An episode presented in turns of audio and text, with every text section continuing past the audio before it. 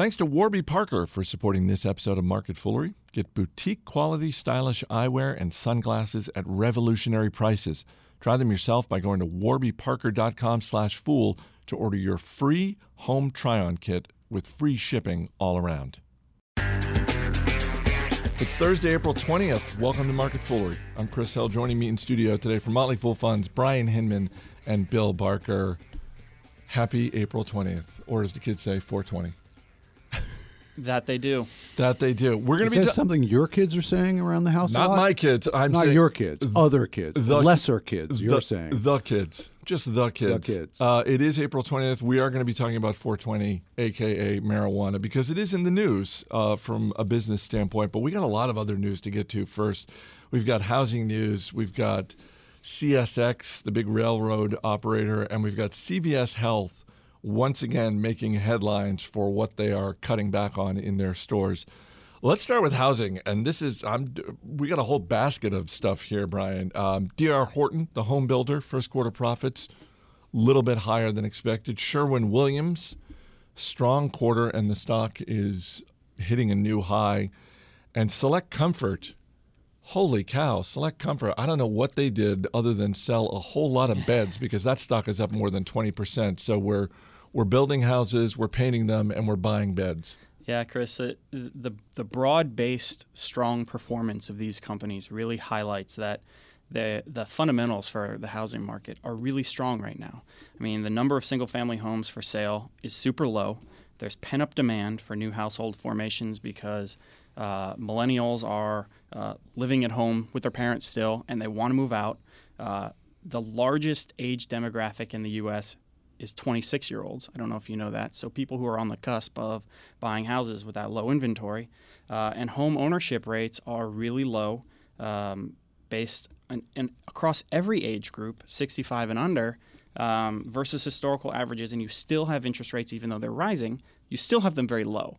And so all of these dynamics are sort of a, a perfect storm for companies that play into uh, housing, whether it be new housing or improving your housing. So DR Horton is a home builder, and they saw through the first six months of their fiscal year, uh, home sales up 16%, and home values, so that's how many homes are selling and then the average price, up even more, 18%. So really strong performance for DR Horton. They're the largest home builder in the U.S. Sherwin Williams sells paint. Uh, paint their sales in their paint stores group were up seven and a half percent. Uh, so lots of remodel activity going on. I mean, really strong performance in all these companies. Is Sherwin Williams one of those businesses that just they're going to? I don't want to say they're recession proof, but it seems like paint's just one of those things. It, whether you're buying a new home or you're remodeling, like you're you're gonna need paint. That seems like as as safe a bet, not necessarily Sherwin Williams, but just paint as a business seems Yeah. like as safe a bet in housing as you could make. Truth. Uh, and Sherwin Williams in particular is best of breed. I mean, just think about how uh, how paint how paint sales work. If you are going to sell your house, you are told that you need to make it neutral. So you have to paint a neutral color. When you buy a house, you walk in and you say, "Why would I want I- beige walls? I hate this want, neutral color." I want intelligent gray, or I want you know." Uh, earth sparkle green or something ridiculous like that. So you repaint. So every time there's a transaction there, it's paint on both sides. So it's a beautiful business. Bill, what stands out to you when you look at sort of the the numbers that have been laid out from whether it's D.R. Horton, Sherwin Williams, Select Comfort?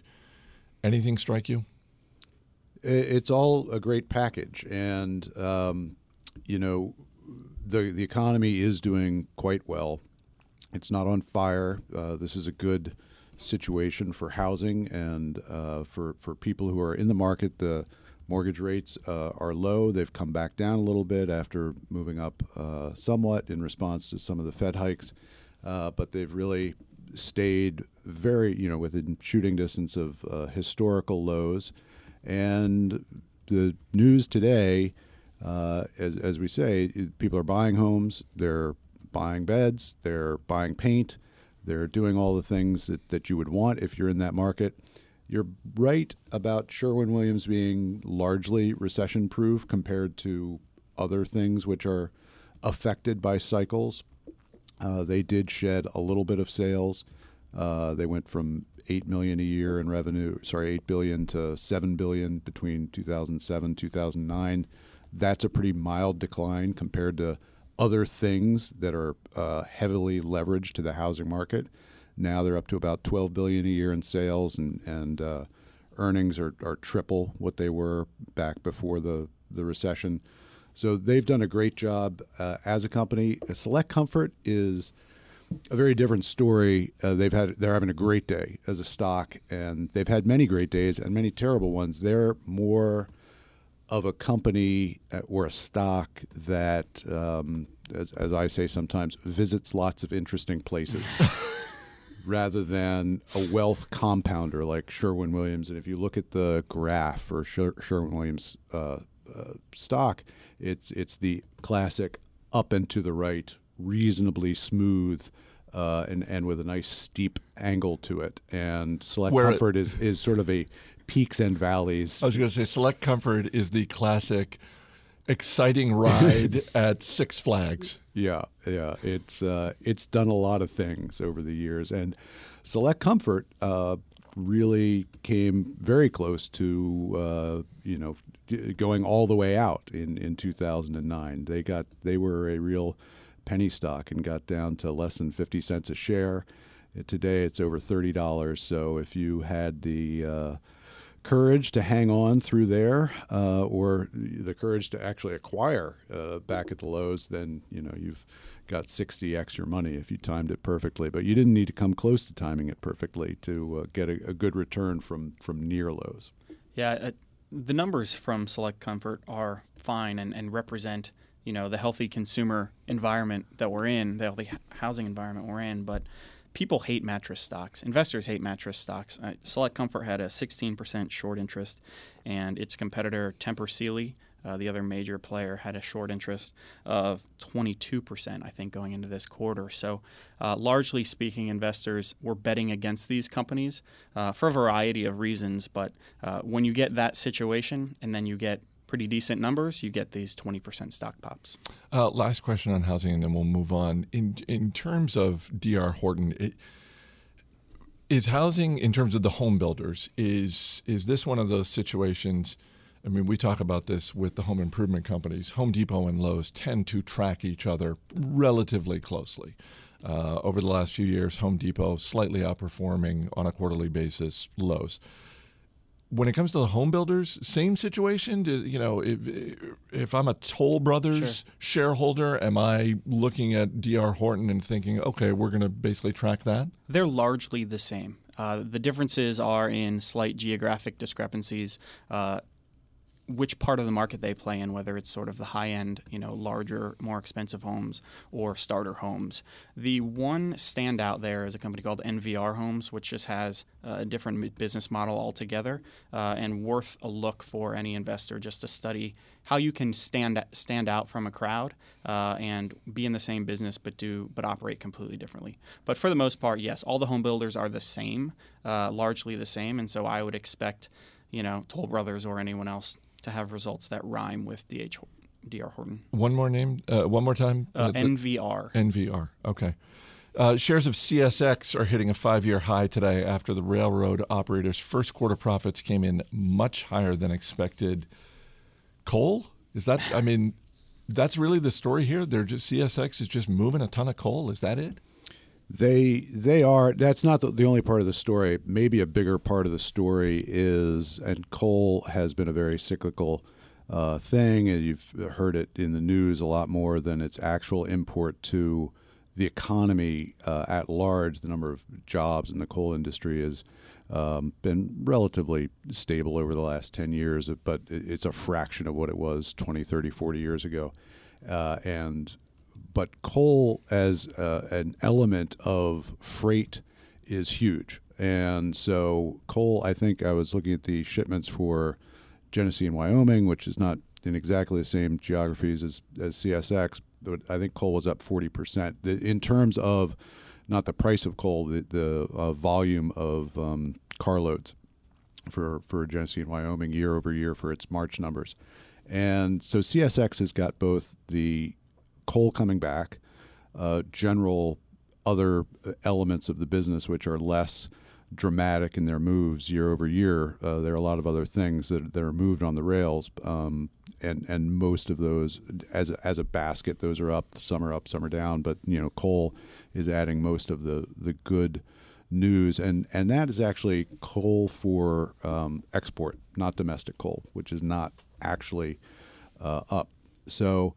Uh, the thing that CSX also has is new management and very, very skilled uh, manager who came in in uh, January and has uh, implemented some cost reductions, and that is probably uh, a bigger part of the story of why the stock is up as much as it is today. Is enthusiasm uh, about uh, Hunter Harrison, who's got history with a couple of Canadian railroads, now with CSX and has guided toward a very uh, promising year and a, a, confident outlook about uh, you know the future for the company, and the market is uh, buying it today.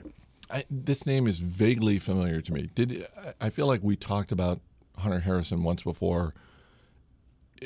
am I correct that he has a pretty stellar management record. He's an older gentleman, and he he's got a, a, pretty impressive track record when it comes to running railroads. That my memory of him uh, joining CSX was like, okay, this guy's a little older, but he is like he's a veteran, and his credentials are as close to impeccable as you would want in a business leader. Yeah, he he's been uh, at a number of uh, railroads uh, and and has moved up and started uh, back in, in the 60s, um, where he was actually a, a, a carman.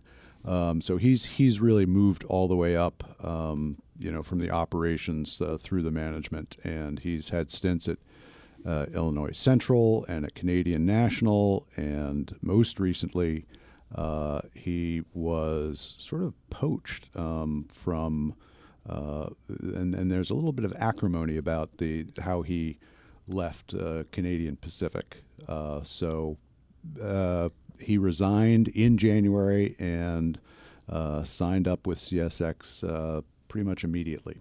Yeah, this is this is like bringing in Phil Jackson to coach, you know, your mediocre basketball team.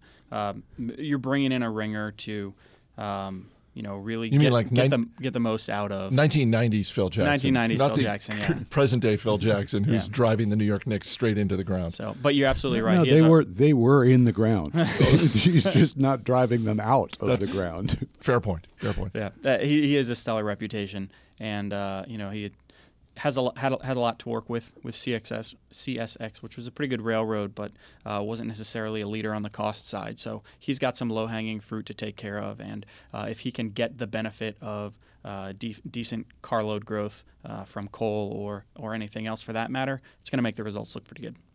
I mean, you've got a duopoly on the East Coast and uh, North Norfolk Southern and CSX uh, handling you know most of the freight, and uh, there's only so much that you're going to do in terms of improving uh, volumes, uh, other than what macro conditions do for you, and what he is able to focus on uh, and uh, successfully in the past, and, and people are looking at the first quarter and thinking that these numbers are also good is is the operational efficiency. On top of that, today uh, they raised the dividend and they announced a major share buyback, and so it's all the kinds of things that you would like to see where they're focusing on their capital allocation and not focusing on let's go out and maybe try to acquire a few more lines. Um, they're going to focus on what they've already got. Three years after getting rid of tobacco sales, CVS Health is cutting back on candy. The company announced plans to redesign some of its locations to eliminate candy at the front counter. So, I guess no more impulse buys. It, interesting to see that shares of CVS Health up a little bit today. This is uh, very different from when they uh, announced they were cutting tobacco sales and the stock dropped, I don't know, four or five percent, something like that, because at the time they were doing about two billion dollars a year in tobacco sales, and you had people on Wall Street saying, "No, we want that two billion dollars." So. This this really seems like it's very much in keeping with their mission. Yeah, some signaling in 2014. The company changed its name to, you know, from CVS to CVS Health. Uh, soon after that, they made the move to stop selling tobacco. Soon after that, they introduced uh, their own brand of sort of healthy healthy snack foods. Um, so this is just the next step along along those lines. And uh, you know, you you said getting rid of impulse purchases. That's definitely not the case. They are uh, what what they would claim, what CVS would claim, is that the nature of those um, those impulse buys uh, are changing for, for consumers. And so they're going to instead use that candy space up by the register um, for more healthy snacks, meals on the go, uh, vitamins and supplements, uh, expanded uh, beauty lines. And really, this, this move, the candy's fun to talk about that they're kicking candy out. You know, it's going to get lots of headlines, but it's part of a bigger store redesign for them uh, to stay relevant with how they see uh, their consumers evolving. And so you have this other moves involved here of um, they are by 2019 going to uh, require third-party testing um, to verify ingredients for supplements and vitamins. They are going to be removing parabens and formaldehyde from uh, CVS-branded skincare products. They're going to start stocking um, more boutique-like uh, uh, beauty supplies, these sorts of things. So CVS realizes that its customers' habits are changing and they're trying to get there with them. Yeah, the, you'll still be able to find candy if you're going into Whew, CVS. So it's, it's so for the market uh, reaction, um, I, it will decrease candy sales presumably because people won't uh, pick up candy when they weren't intending to. Uh, but they'll be picking up if this is done the right way. They'll be picking up something else, and whether it's uh, the impulse purchase. I don't I don't know what is there up at the front now other than People Magazine or or gum. Gum. Yeah, there's going to be a lot more beef jerky. Wait, I'm sorry. Beef is that considered significant significantly healthier? It is. This is like pure protein. Okay, but it's got other stuff too. Like I don't know. It, I'm assuming it has massive amounts of sodium. Uh, I don't know that that's true. Okay. Crummy, crummy stuff. The good, well, the, the, the, crummy jerky, the old, certainly, but not the good stuff. Not the gourmet. Yeah. The not quality the gourmet. stuff that Bryan gets. So, so you you mentioned getting rid of tobacco had a had a pretty big impact on their sales. Um, I want to reiterate here that CVS is not dumb. Uh, they, their um, customer loyalty program, the Extra Care, I believe it's called, a loyalty program, has 70 million members. So they've been collecting data for a long time on what their best customers are actually buying. So I think that they're making probably an informed decision here. Um, and they have to have run the calculus on what this is going to do um, to balance out, you know, any PR benefit that, that comes with it, um, or any just sort of purity of their mission, calling themselves CVS Health and making that commitment. But uh, I looked into uh, how annual bonuses were paid, and they're paid based on operating profit and based on customer satisfaction. So if they so, so I have to believe that uh, they feel pretty confident that this is in fact what customers want, and it's going to improve customer satisfaction, and it's going to be at least neutral to, to profits over time. So the incentives are aligned for this to make sense. Absolutely, I didn't think it was dumb of them to cut tobacco sales. I mean, there were again there were people on Wall Street who were just reacting in the moment, like looking at that two billion dollar sales figure and saying, "Whoa, no, I'm I'm out." Yeah. And those, you know, and anyone who bailed on CVS then and stayed out has missed out on yeah. a tremendous gain because that stock has done so well since the day that they decided the day they announced we're cutting tobacco. So since the uh, since the current CEO Larry Merlo took over in 2011, CVS stock has compounded at something like 18%, including dividends, um, which is ahead of the market. Uh, importantly, ahead of their clearest competitor, Walgreens Boots Alliance. Um, so uh, smart people uh, running running the show here, um, thoughtful people, and this has been a long time in coming. I think. Can I question one aspect of their operations? Are you users of the CVS uh, yes. stores? I'm, I'm one of the aforementioned uh, loyalty program members that Bryan mentioned. So when you go in and you go in for a, a pack of gum or something and, and you're at the self checkout, right? Yeah. Uh, at, or, or whatever your candy of choice is, what would that be, by the way? Um, you know, uh, when I first saw this story, I, I thought immediately of myself, and I do make impulse buys of candy when I'm at CVS. Not every time, but often. and usually it's peanut M&Ms. All right. Approximately how long is the receipt that you get? How many feet? It's uh, it's a couple feet long. it's a couple feet long. for for like maybe the two things. Yeah, it's like I've gone in to And, buy. and do you go ahead and then look at what I presume I've never actually looked are a bunch of coupons that are printed on the back of this six foot long receipt? I think we need to get on the next analyst call and ask them about that because, as Bryan said, they're not stupid.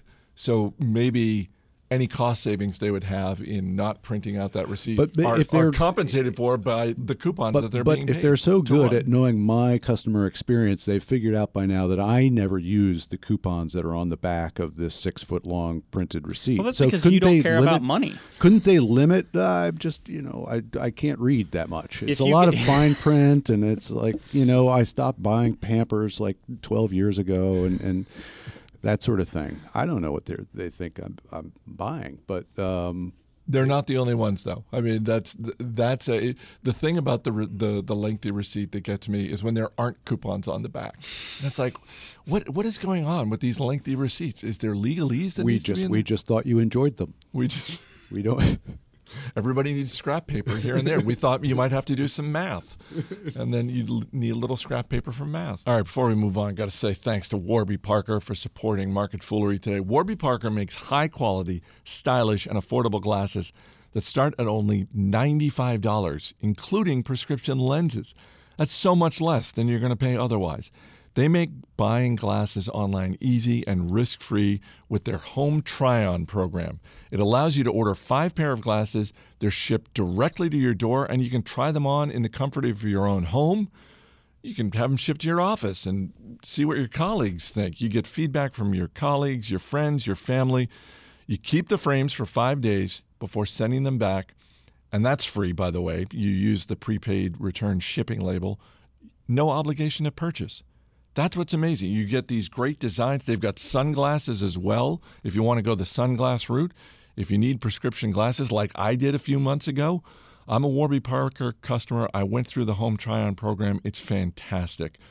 And when you place an order for prescription glasses, you'll have them back in your hands within 10 business days. Mine actually came faster than that. Last but not least, for every pair of glasses sold, Warby Parker distributes a pair of glasses to someone in need. So try Warby Parker for yourself and see how good you look in their frames. Go to warbyparker.com/fool to order your own free home try-on kit with free shipping all around.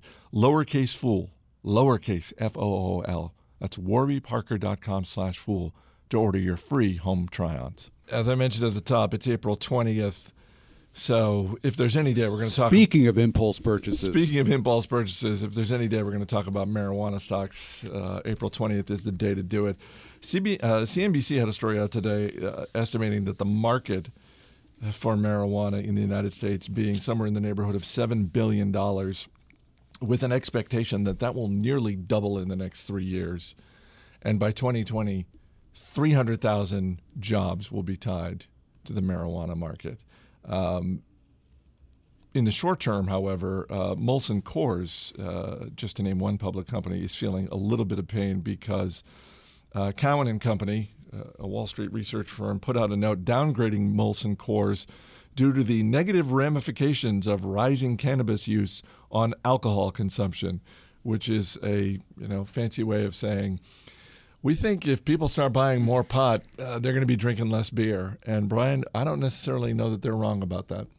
I have no idea if that is true. I mean, uh, I, I sort of feel like this uh, this report was put out specifically because today is April 20th. It's Sure, four, why not? If you're Cowen and Company and you're doing this research, you're saving it for April we're 20th. talking about them. Yeah. Yeah. I, I mean, I think the problems at uh, at Molson Coors or the large beer makers in general is larger. I mean, it's a secular problem that people, uh, at least in the U.S. and Canada, which account for 58% of beer volume, uh, they're they're not drinking more beer. So there's just no growth in this industry. So the fact that uh, there could be some correlation between in, increased marijuana usage and uh, uh, and lower beer consumption, uh, that's just throwing you know throwing another problem on top of what's ailing the big beer makers. Yeah, I mean the the big beer makers are hurt by the increased, although somewhat slowing, um, gains of, of the craft beer uh, industry on the, the mass brands that uh, Coors and uh, Molson are, are really known for, and where most of the volume is. They've got a small exposure to the craft beer industry, but uh, it's it's for them. Uh, a problem uh, that they might be able to mitigate some of their lost sales by participating in that. And beer sales are, you know, down. There, it's not the drink of choice on campus um, the way it was back in the day. Uh, both because of increased um, age limit enforcement, and also just the, college kids are using, um, aside from marijuana, they're going to spirits more, much more than they did yeah, back in our day, I don't know, Bryan's day probably. Bryan's um, day is very current, whereas our day was before. More current, was, was, not very current. Was was decades ago. Um, uh, right before coming in the studio, I was chatting with Chris Harris, one of our lawyers here at the Motley Fool, and he said, "What are you going to be talking about on the show today?" And I went through the rundown, and he said, "Have I shared my favorite stat about drinking? And I said, no, but please do. And this was in a continuing education program that, uh, that Chris provides to you about alcohol? No, that, that he has to take as part of his legal profession, and it had to do with alcohol law. Um, in America, underage drinking accounts for 80% of sales by volume. And sales? One more time. Underage drinking accounts for 80% of sales by volume and 7% of sales by dollar amount. Yikes. so you got. So is that like kids? The volume is the beer. Right. Right. So underage drinkers in America Kegs. are buying a lot of cheap beer. That's that's what those that's what the pairing of that stat says. Well, I still have I have a hard time believing it. Really? Why? Uh, well, I would think that bars are large purchasers and that they are better at uh, you know not serving to minors than, right. We're than say. We don't have to worry about whether or not this stat is true. Well, I'm not worried. I'm, I'm, just, I'm just trying to process it. It's not going to. It's not going to keep me up at night. Let's let's go back to the marijuana for one second. What about this idea that uh, because we do get this question pretty frequently here at the Motley Fool as we see rising uh, trends in marijuana as more states are legalizing it on a recreational level and on a medical level. And so we get the question from investors, you know, where are the investment opportunities? Because right now there really aren't any. Uh, you look at marijuana stocks, and it's uh, almost entirely like they're pretty much all penny stocks yeah. and bad investments.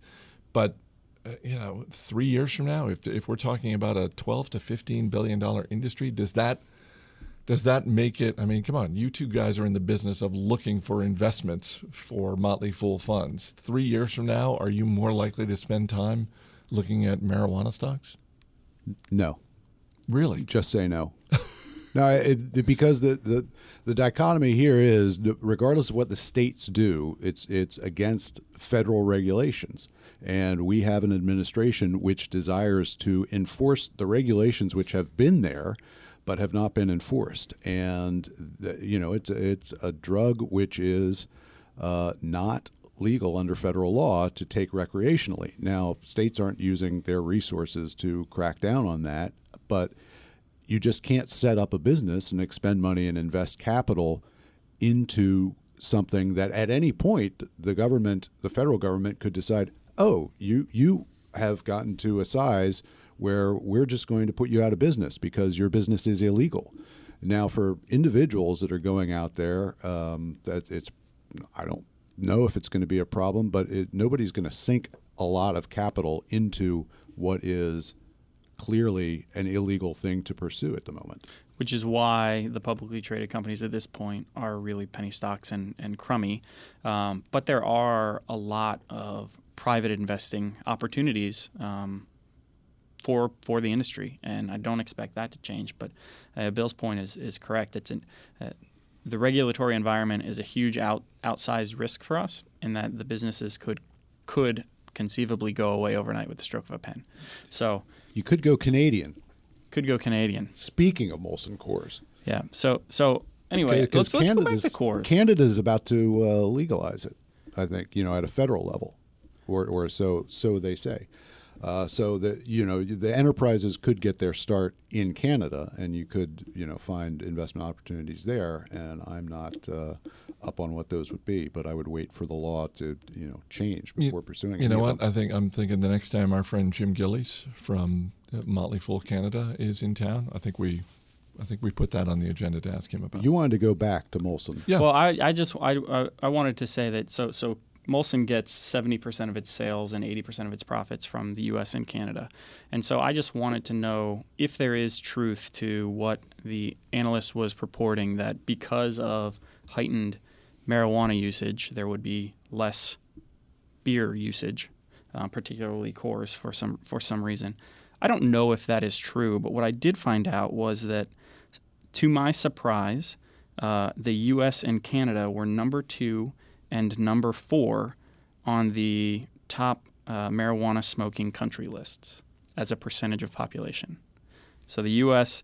is apparently 16.3% of our population. We're second. Uses. We're second. We're number two, but we try harder. And Canada's number four at 12.7%. Who's number one? Amsterdam. You know, any guesses? Amsterdam. Funny, Amsterdam is Amsterdam, not technically a 20th. country. well, yeah. The Netherlands is 20th. Right. Yeah. Twentieth. Yeah, only eight percent of the population. So it's basically just uh, a tourist shell. there you go.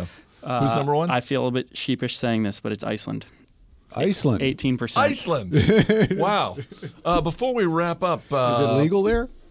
I don't know. Before we You'll wrap, know soon when you when you return. I return. was just going to say, when, uh, before we wrap up today, Bryan, uh, after we tape today, you and your wife are headed to the airport to go where? Vacation. And where? Iceland. Reykjavik. Wow. This this opens up a whole other line of questioning that we're going to deal with after we say goodbye. So, if you want to learn more from Bryan Hinmon, assuming he makes it back from Iceland, and Bill Barker and the whole Fool Funds team, what am I talking about? Of course, he's getting back safe from Iceland. You can go to foolfunds.com, check out Declarations. It is the free monthly newsletter from Bryan, Bill, and the entire Fool Funds team. That's foolfunds.com. Sign up for Declarations. It's free and it's great content. So why wouldn't you go there? Bryan Hinmon, Bill Barker, thanks for being here, guys. As always, people on the program may have interest in the stocks they talk about on the Motley Fool may have formal recommendations for or against, so don't buy or sell stocks based solely on what you hear. That's going to do it for this edition of Market Foolery. The show is mixed by Dan Boyd. I'm Chris Hill. Thanks for listening. We'll see you on Monday.